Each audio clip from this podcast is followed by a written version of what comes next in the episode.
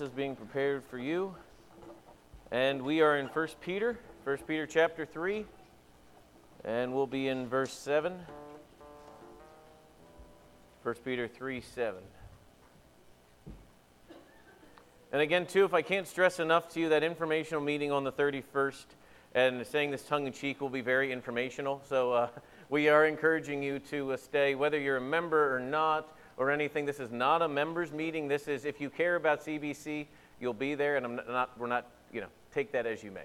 All right. I understand some of you may do stuff, but we're just trying to lay out for you where we believe uh, God is working in our ministry, and then how to be faithful moving forward. So, July 31st. All right. Let's look to the Lord in prayer, and then we'll get into the Word. Dearly Father, thank you again that you are the Ancient of Days that we don't have to wonder what we are to do. You are the same yesterday, today, and forever. And with that anchor, with that cornerstone, we are just thrilled that we don't have to wander in the darkness looking for truth. That it is your word that shines its light into this dark world of how we are to live, what we are to do, and then by, its, by your Spirit's power and your Spirit's help, we live accordingly, giving you all the glory not of anything we do on our own, but with our eyes focused on you. To Heavenly Father, thank you for that great work of redemption. That when we were dead in our sins, you made us alive in Christ. May your praise always be on our lips. Guide us now. We desperately need it. As your word is open here, dearly Father, may it penetrate deep down through the joints and the marrow, all the way down, dividing the heart, helping us to know how we are to live. In your Son's name we pray. Amen. So, let me just give you a little bit of a background of this sermon. There's going to be a couple rabbit trails we run down. All right? There's times where you need to eat rabbit. And so there are some trails we need to head down here to get the full, as I understand, as I believe, the full understanding of this passage. So we're going to be in chapter 1 Peter 3 7 here. This is a three part series on one verse. All right. And so we've been in the last several weeks. We have literally had now, we're going to have six sermons on seven verses. All right. And you're going to go, is it just because Tim doesn't know what to do with verses 8 through whatever that he's just stuck here? Hopefully, you figure it out. No, I really do believe these, these truths that Peter is talking about here are so foundational. Number one, they're foundational for your spiritual walk. Because in Ephesians, Paul reminds us that the marriage relationship, the husband and the wife, are literally a picture of Christ in the church.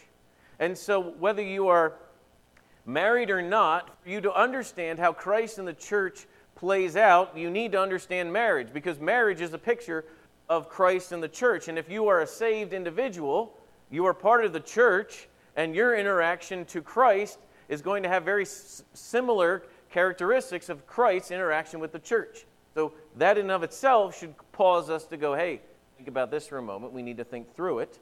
As well as I truly do believe that we as a, for those in this room that are married, for those in this room that um, are, as I like to call it, single and ready to mingle, and those who are not even ready to mingle, all right, you're going to be interacting with married people. All right, you're going to be interacting with different people. We'll get to that in a second. But here's what I believe is key preventative maintenance. Think through this for a second. Most of the time, people, especially in the very intense relationship that marriage has, they either respond in two different ways. One, when that service engine light soon comes on in their marriage, they pull out their black electric tape and they stick it over it and they ignore the topic.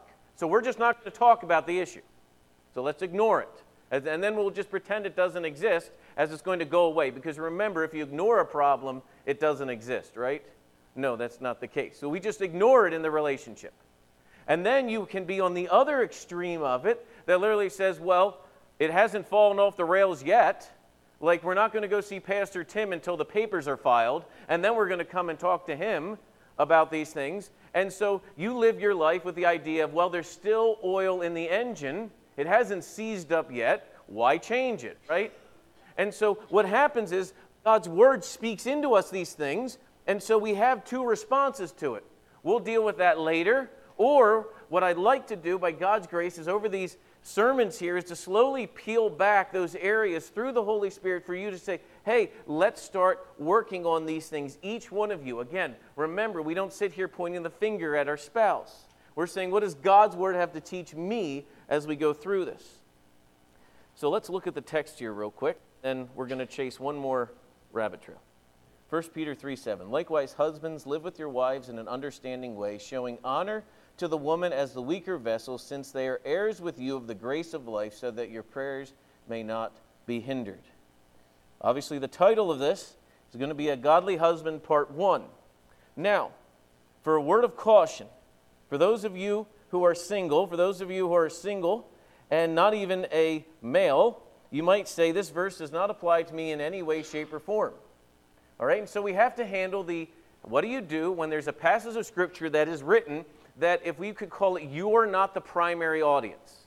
All right, so like he's speaking to husbands, you could literally go, we all know what a husband is, at least in the biblical understanding of a definition of a husband, all right? We know what that means, all right? And so then what do you do when the text is not specifically speaking to you? How do you function in this? Well, as we look at the text here, there's certain words that pop out. Things like show honor to the woman, and it goes on. And you have to, if you're reading through First Peter, you're going to go, oh, I've seen that word honor before. Hopefully you remember when we saw that. If you go back to First Peter chapter 2, verse 17, there's literally a list of commands that Peter is giving, and he says, honor everyone. All right, so this concept of honor everyone, he says, love the brotherhood, fear God, honor the emperor, honor is twice there. So, as we work through what does it mean to honor, whether you're single or married, you have still been called to understand this word honor. Now, all of a sudden, Peter is going to take that same concept of honor and apply it into the marriage situation.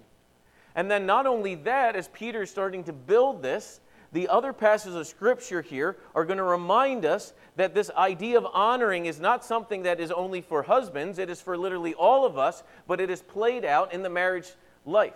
So while those who are not husbands are still called to honor, we have husbands who are called to honor, both working in the different context of this idea of what does it mean to honor one another.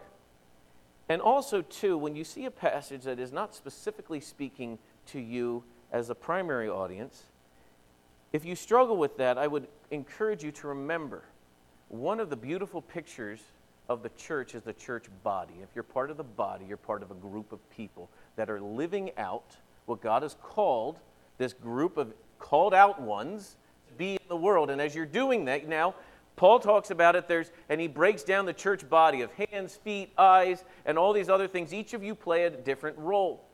Turn real quick to Hebrews chapter 3, and I, the writer of Hebrews here reminds us all of kind of you want to call it marching orders or how we are to live. 1 Peter chapter 3 verse 13. The writer of Hebrews said, well, let's go start at verse 12.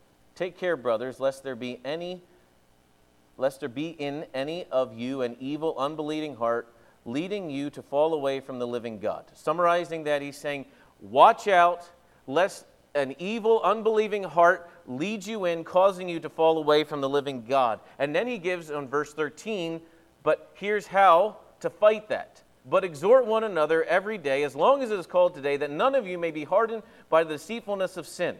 Literally summarizing what he's saying is there, one of the reasons when you gather together is if you're starting to see a believer, a fellow follower of God, going and falling into the deceitfulness of sin, the body part is to call them to repentance. This is Matthew 18 being played out here. As we rub shoulders with one another. And if we're truly honest with ourselves, probably once, and that was probably only happened once in your marriage, have you ever complained about your spouse to someone else? All right? In any way, shape, or form. Whether it was under your breath or whatever. But what happens is, and instead, what we do is, do we ever encourage one another to go back and start working on that relationship, or do we just let that go? You know, as, as I always like to call them, there was a red flag there that nobody caught. All right? Because usually we're so self focused that when we see a brother or sister hurting, do we gather around them? Or do you go, oh, you think your wife is bad? You haven't heard about, you know, and we just share commiserating stories. This is where I really truly do believe, even if you are saying, I'm single, Tim, and there's, n- I don't run into this. I can guarantee you, somewhere along your life, you will run into a married person who is struggling. All right? Or if the Lord ever allows you to get married, you will have, you will go, I wish I remembered what Tim had said back then, because all of these things are for your betterment to help you understand relation, relationship. Because what we're going to see here in 1 Peter, these are commandments that Peter is giving us from God. And if you truly love your fellow believer in Christ, you will love them enough to speak the truth into their life in an encouraging way. So, all right, those are all the rabbit trails we're going to run down now. And so we'll get to the start of the message. So, in this opening illustration, I'm going to give you a little sneak peek into my early years of marriage. So, as a young married man, I had, I had sure had a lot of ideas of how marriage was supposed to be and how my wife and I were supposed to interact. I had a lot of ideas. Very few of them were good ideas, but I had a lot of ideas. And so, growing up with two other brothers, uh, we, we literally lived in a house, and we would have said this that we had, we lived in a house all guys, and there was mom, all right? And so, mom was just one of the guys. As, and so, in our mind, as we're living this, I get married, and all of a sudden, I've been living with guys all of this time, and then you have this thing called a wife that is now with me. And one of the things I love doing with my brothers is when it snowed out, we played football outside because you could really hit them hard because you had your clothing on and stuff like that, and the snow, you know, it was soft anyway, so you could just really hit them hard, and that's what we did. In Pennsylvania, when it finally snowed, as soon as it was enough snow, get on your stuff and play football. And so, again, married, remember, I have a lot of ideas, very few of them are good. It starts to snow, and what do I think? I ask Allison, hey, what do we do? Let's go out and play football, all right? And my wife, in her, I would almost say naivety, goes, sure, let's go along. You know, we're not going to go for a walk and enjoy the stuff. Let's play football, all right? And so we're out there ready to play football, and I tackle her, thinking lightly. She fumbles the ball and doesn't bounce back up and get on it. And immediately, as a husband, I mean, these are one of those aha moments, right? I realize real quick my wife does not play football like my brothers. And that's about all I got out of that. Understanding, like, what's the deal? She doesn't pop back. Like, come on, you're supposed to do this. And in my mind, still, not understanding this is my wife, not a just female guy version of my brothers. And so the struggle that was there was truly alive and real, and there was a lot to learn. And as we walk through this passage, you're going to see there's a lot to learn as we go through this. So, point number one, and we'll be in this for three weeks here because there's a lot in here. Point number one is likewise husbands.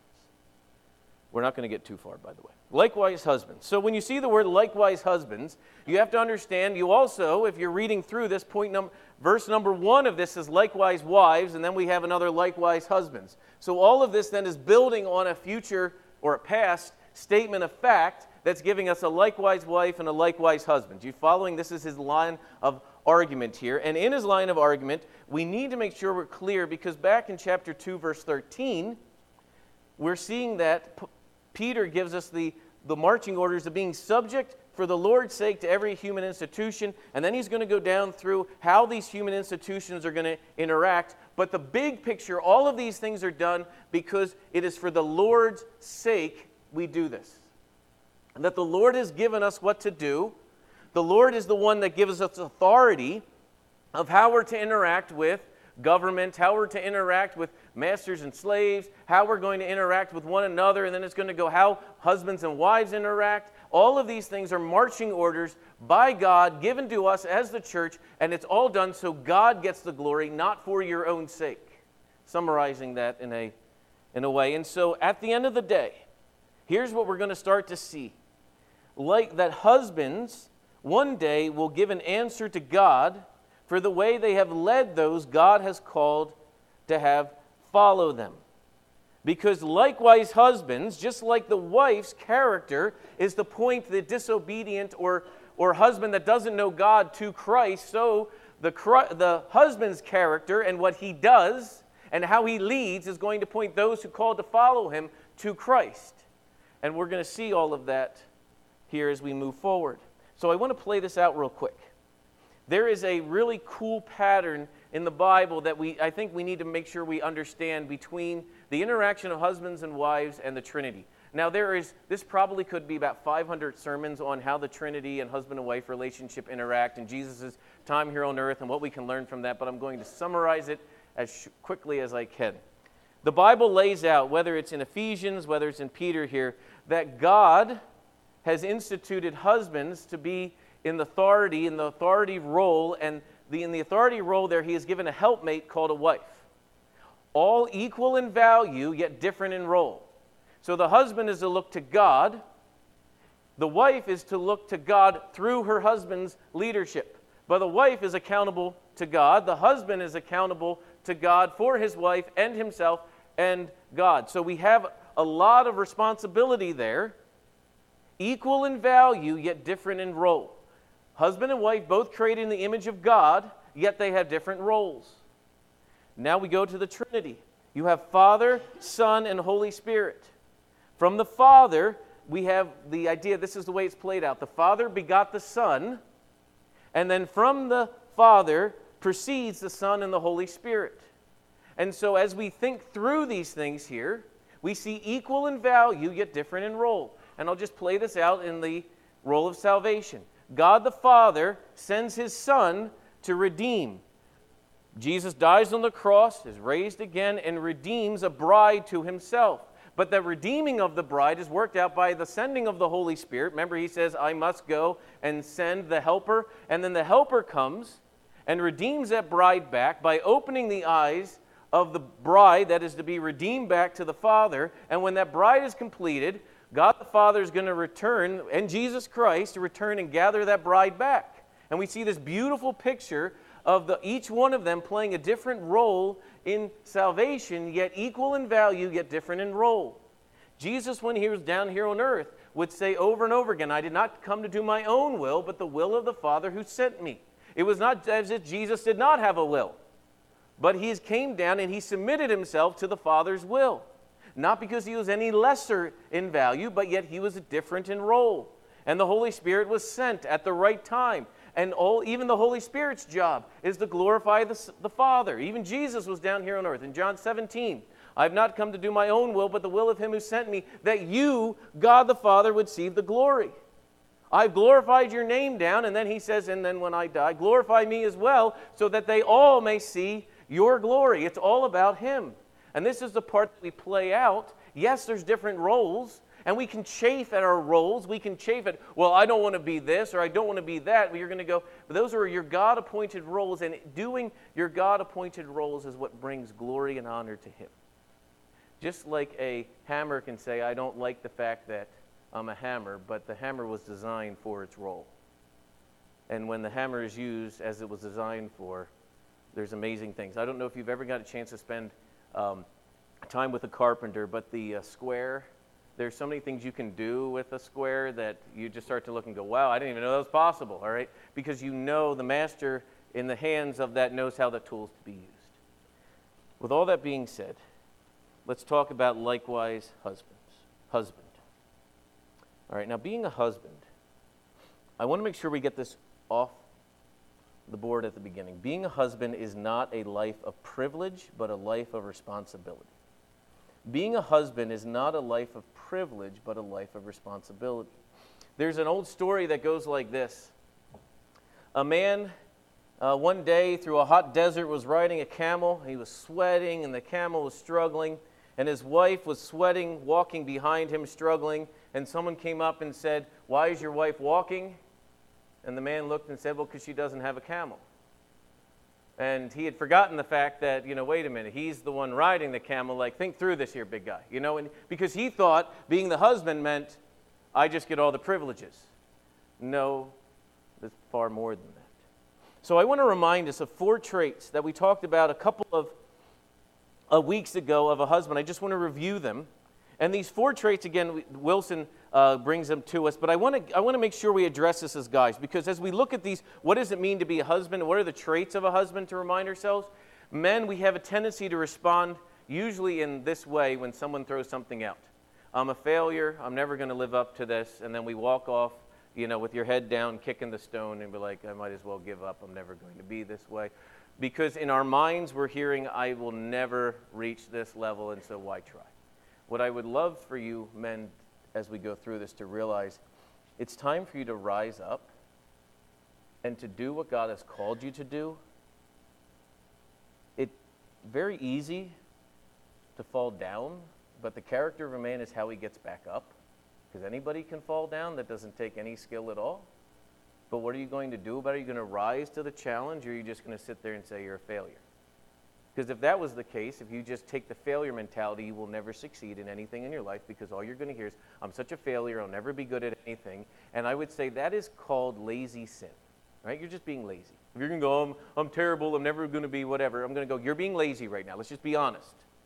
All right? It's no different than there are certain things. If you ever want to watch this play out, and especially in a young guy, watch when they have a task. I'll give I'll pick on myself.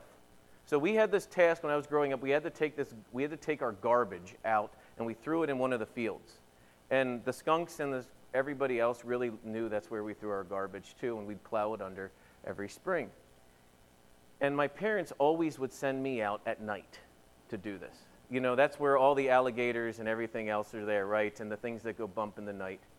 And it was amazing to me. I had the skill to do it, I had the strength and the stamina to do this.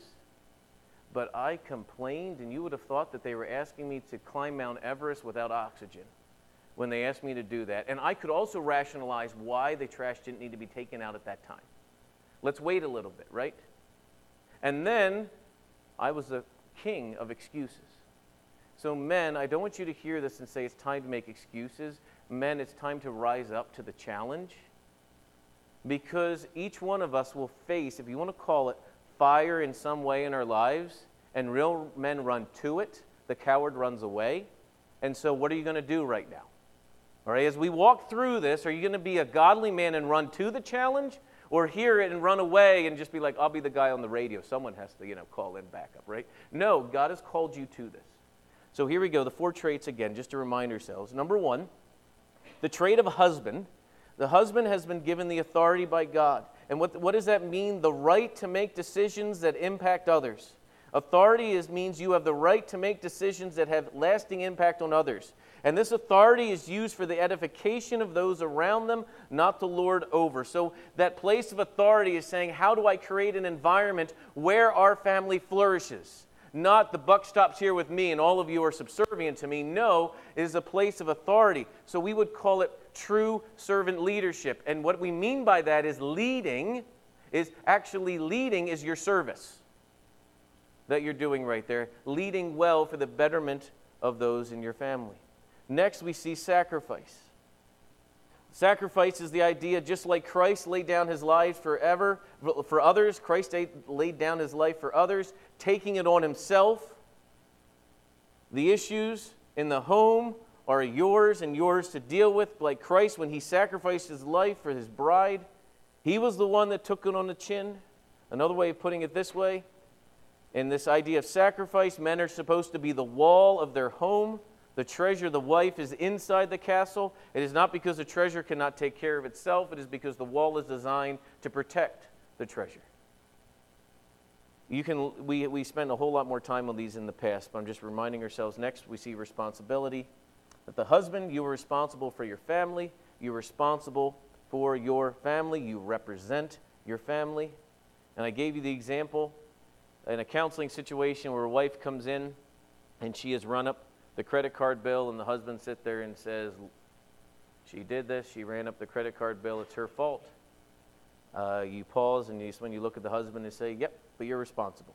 Your wife's guilty, but you're responsible. And he would go, What do you mean by that? And I go, Let's just summarize this here real quick.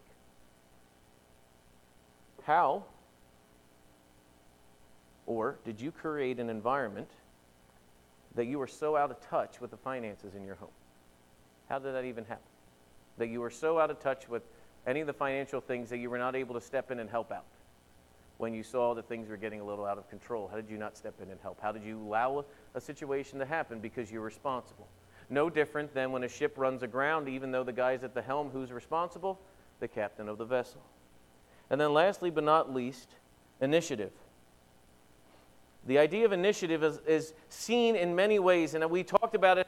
Remember on the wedding ceremony, one of the most beautiful things is where the husband actually goes and initiates the conversation. As the dad is bringing the bride down, the husband is the initiator. He goes and he claims his bride. Therefore, a man shall leave his father and mother and be joined to his wife. The initiator is what's happening here. Just like Jesus took the initiative to come to us, so the husband takes the initiative in the family. He is continually looking for areas of things that need to be addressed and caring for them. The husband always sets the tone for the family. I want to be clear on that. The husband always sets the tone.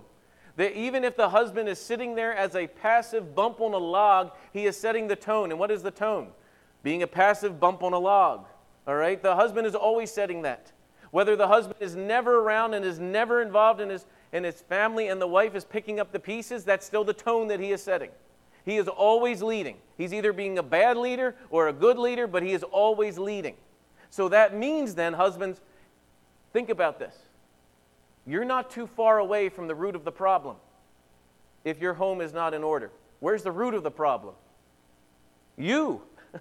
All right, like think through that for a second. Because it's easy. Remember, the, the, what we have been given through our sinful nature of Adam is to do what, men? Blame who? Eve, right? It's her fault. And what does Eve do? Following our example, say it's the serpent's fault. What did Adam do? He set the tone right off the get go for that conversation. Whoa, don't blame me. Is that her? And what does Eve do? Following the tone, it's him. These are the things that God has called us to. So, saying that, now we want to take all of those things I said there, now start building it back into the passage here. Remember, verses 1 through 6, we walked through this, was to show how God uses a godly wife to bring about permanent change in an unsaved or disobedient husband. Remember that was verses 1 through 6. This is how, if you want to bring permanent change in your marriage, wife, here's how you address it. Why? Because you trust God. And then verse 7 now, Peter's going to tell us that a husband, with his attitudes and interactions, how they should be with his wife. But it's interesting, though, as Peter says this, the last part of the verse should cause each one of us who are God fearing men to pause here because there's a very strong warning at the end of this verse here. You don't do this, your prayers are not, will, your prayers will be hindered. Hindered. Think about that for a moment. There's, you have to pause here. This is big time stuff. This is not, you know, just things aren't just going to go the way. There's a, the way you interact with your wife impacts your prayer. And we're going to talk about that two Sundays from now of what is, what is Peter even doing? Because how do you go from if I'm not interacting with my wife, wife well, how does this impact prayer? What does that have to do with you? So we're going to spend some time digging into that. So when it says likewise husbands, that word husband is just dripping with meaning, dripping with a lot for us as men to wrestle with that you are a husband if you are married. So now, besides likewise husbands, the next word is live. You are to live with your wife. This idea of live with your wife, that word live there in the original language literally means to dwell with in an intimate, personal way. This word live here literally, it's an intimate, personal knowing. That's why you get the next phrase there live with your wives in an understanding way. This idea of live in an understanding way, that live there is a very personal, intimate living. This is not a cohabitate concept. This is a personal pursuing and of an intimate way of living with your wife. Now, just to make sure we're clear on this so we don't forget, you husbands did not marry your wife so that you could have a live in maid. All right? Your wife is not a maid. It wasn't like you were sick of doing laundry so you got married. All right? Those are not good reasons for getting married. So if any of you are doing premarital with me, do not say, I'm tired of doing my own laundry so why I'm getting married. All right, that is not, you know, when I love asking guys, so why are you getting married? That is not a good reason, all right, any way, shape, or form. Now, that might be good reasons to have kids. We're just saying that on the sidebar. But that's not a good reason to be getting married. As my, as my son would go, why? You guys just have us doing all the jobs you don't want to do. I'm like, well, someone has to teach you, right? And so as we break through these things, we start to realize that a wife is not that. Now she is our helpmate, but she is not one of the guys. Remember back in an illustration, I didn't learn that. I'm still trying to learn all of that, all right? So, as we walk through this, at a very basic level, this phrase here of live with your wife means that husbands live differently with their wives. They do not, as they would have lived with when they were one of the guys. They are living differently. You live differently with your wife than you would your male roommate type of deal. She is your wife. All right? You may say, Tim, why is that? Why are you pounding that point? I'm going to say, guys, we have to remember that. She is your wife. She is not one of the guys. Because you know this. Remember the days in junior high when you, there was a, if there was a girl that you somewhat liked, what did you do to show that you liked her? You went up and you punched her on the shoulder. All right, and she's going, What just happened there? Because what do guys do? And they, they bounce off of one another if they show that they like each other, that they're friends. All right, that's what friends do. I mean, guys interact with one another differently. There's a, a, a quick little side story. Guys sit around and they like to poke at each other with things. Guys give each other nicknames. There was a little boy not too long ago that split open his toe, and his name was Tommy. And so at the workforce, guess what they call him? Two toed Tommy. All right? And, and he's taking it as a badge of honor that he's got this kind of. And so this is what guys do. But what happens though then is guys, when we say live with your wife, that does not mean you take that same thing and then just bring it home and start doing that with your wife, right? That is, she is different than the guys. This is what it's literally saying. Live with your wife in an understanding way. You should not be surprised that your wife does things differently than the guys do. She should, because at the very core, she is different. And we'll get to that in a second. Now, remember this, women. As we have learned, and I want to summarize this because I really do believe this is a phenomenal truth that Peter reminds us. And I want to summarize verses 1 through 6 now as we start to launch into the guide part. Women, remember the greatest rebuke to your passive husband is to live a godly life. It is not to fight strength with strength or disobedience with disobedience, but to fight disobedience with a gentle, quiet, fearless, trusting in God heart. Remember that. Because everything in your life is going to, everything in this world is trying to tell you that's the exact opposite way. But God, in His Word, says, trust me, live that. So, men, I put this again in my notes men, your wife is not one of the guys. She is your wife, and what comes with that is a way of living that is to be learned and understood. I want to make sure we're clear on this because sometimes we can forget when God created man, he formed man out of the dust of the ground and he breathed into his nostrils the breath of life. This was totally different than all the other creations. All the other things were come forth. This one, he takes dirt and creates man. And then after that, he goes to create woman. What he does not do is take a neutral body that was a man and just throw in feminine parts and say we have a woman. What he literally did was from Adam's rib, took the rib and made a completely unique, similar, but yet completely unique woman. She is a woman from head to toe. Everything about her is woman. There's not, you can't take parts out and then just say, we don't have a woman. Everything about her, her mind, her emotions, her will, all of these things is separate, but yet at the same time not different in role, equal in value, but separate than from a guy. And we need to make sure we're clear on this because our world is so confused about gender, thinking that gender can be just done to little tiny bits and pieces, that if you remove that somehow, no. God's word is going to tell us, which we'll study even greater, that she is a woman from head to toe completely different than you as a guy. And you are called, as Peter is saying here, understand them, pursue after them. Point number three is husbands, understand your wives. A husband is called to understand his wife. It's a call, and this call here is a call of obedience to God, giving God the glory. This understanding your wife is a command. Notice that it says, likewise, husband, live with your wives in an understanding way. In order to understand them, this word here, understand, means a pursuit after, a knowing of the wife. And this here, again, remember, one of the biblical principles is when God commands something, it's something that is, He's commanding because it does not happen naturally. And so this is not something that is happening naturally. That's why he must command it. All right, like there is not a command to sin, because what do we do naturally? Sin, all right? And so when there's a command there, the command comes in as, if you want to call it as a biblical shock to wake you up and say, you're going to have desires that are going to be contrary to this, but here's what the command says you do this, and because the command is there, we know now that this is actually what God wants you to do.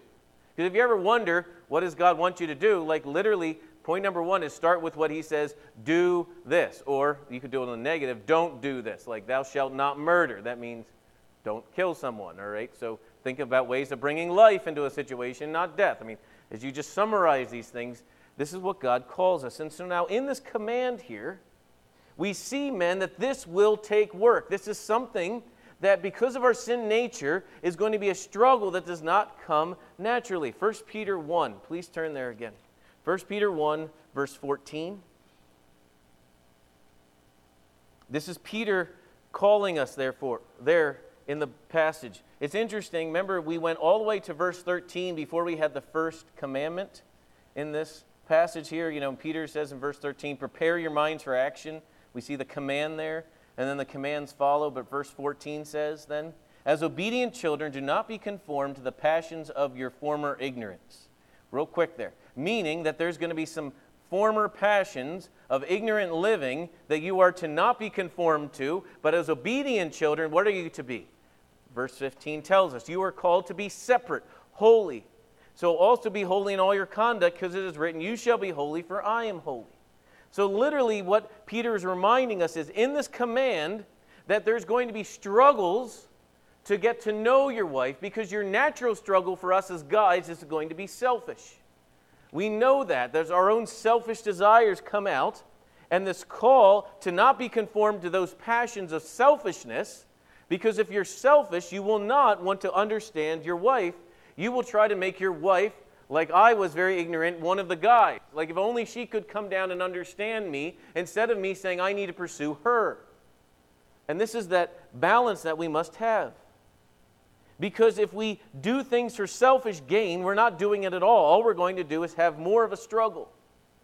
And as we start to understand the sacrifice that God had on our behalf, which you're going to see later on, for us to understand these things. In 1 Peter chapter 3, we're going to see Jesus as our example of sacrifice, Jesus our example of not being selfish, of being one who pursued others. You're going to start to see as a husband is to follow Christ in this way. You're going to see this is one of the ways that we fulfill the command of living our wives in an understanding way as we start to realize what self sacrifice really is. Now, even building on that, there's one other passage I want to look at real quick. 1 Thessalonians 4 4 through 5. 1 Thessalonians 4 4 through 5. Uh, let's start in verse 3. For this is the will of God, your sanctification, that you abstain from sexual immorality, that each of you know how to control his own body in holiness and honor. Interesting. What do we see? Honor in this passage and holiness in what First Peter is talking about. Not in the passions of lust like the Gentiles who do not know God. So, literally, he's saying the Gentiles conduct themselves run by their passions. A believer conducts themselves in holiness and honor. Think through this here for a second. So, how is a husband supposed to allow this pursuit of knowing his wife not to be run by his own lust or his own desires? The answer to that is through self control. When you are pursuing after another person to know them, and you're pursuing after your wife, you're taking your own needs and you're saying, I'm laying them aside sacrificially, putting those things that the, your natural desires that you would have for self, saying, No, I'm going to show self control here and focus on my wife and her needs. I would also lay out to you that one of the ways to holiness and one of the ways of living a life worthy of honor is through self control. Now, the self control, what I'm not talking about is a legalistic, I can do this, just grind your teeth and go, come on, we can do this as if somehow. I'm talking about the fruit of the Spirit, which is self control, that God brings. Because any guy worth his salt in a short period of time can do anything he wants, but only God. God does not get the glory, and you pat yourself on the back. But it's not lasting. It's only when we trust God in His Word that we see the fruit of the Spirit of self control being brought about through the life of a husband. So when it says likewise husbands, we talked about the breadth of what does it mean to be a husband. We talked about the idea of living with your wife in a very intimate way, getting to know her. And we talked about living in a way of an understanding way, the pursuit of getting to know a spouse, the pursuit of this journey.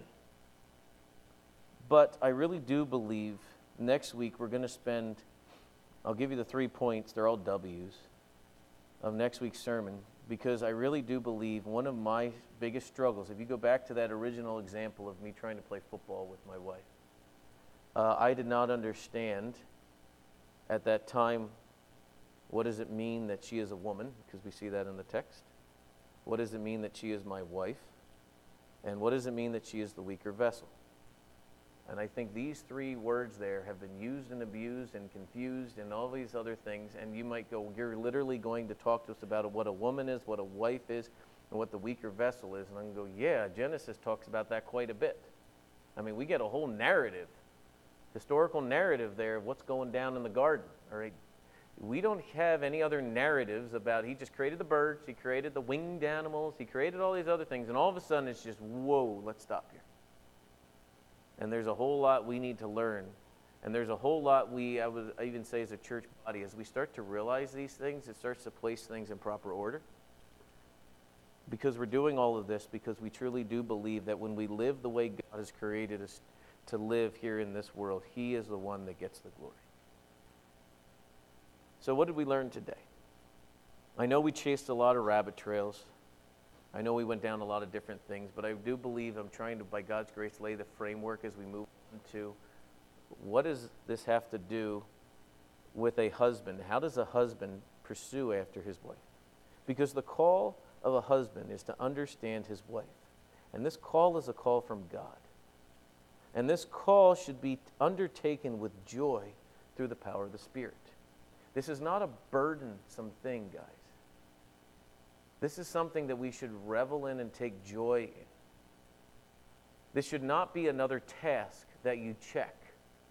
This should be something that you're continually pursuing after your spouse in this way because as you get to know her, literally her name as woman means taken out of man, all right? And as you get to know her, you will also get to understand the beauty of God and how he gets the glory through your marriage. There's a lot at stake here. All right, now, no matter where you are on the spectrum, a single, married, divorced, or whatever, or struggling, all right, all of these things here, as we study marriage, gives us a better and more beautiful understanding of Christ in the church. So don't run from these things. Don't sit there and feel like you're defeated. Don't sit there and feel like, well, you know what, I, have already messed things up. There's nothing I can do. Here's the thing I want to give you. As long as you still have breath, there is hope to continue to live a God honoring life. It doesn't matter, your week could have been a disaster, all right? You're not defined by that disaster. If you're a follower of Christ, you're defined by a child of God. Repent and don't sin anymore. Literally, repent and sin no more and pursue after Christ.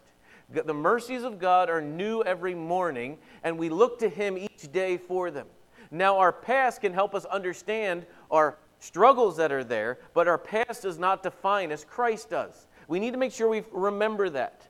You may have been a wreck of a husband and never even know what it's like to pursue after your wife. But by God's grace, each day you can wake up and say, I know who I am and I know I need Christ. And today, by God's grace, we're going to pursue after knowing my wife.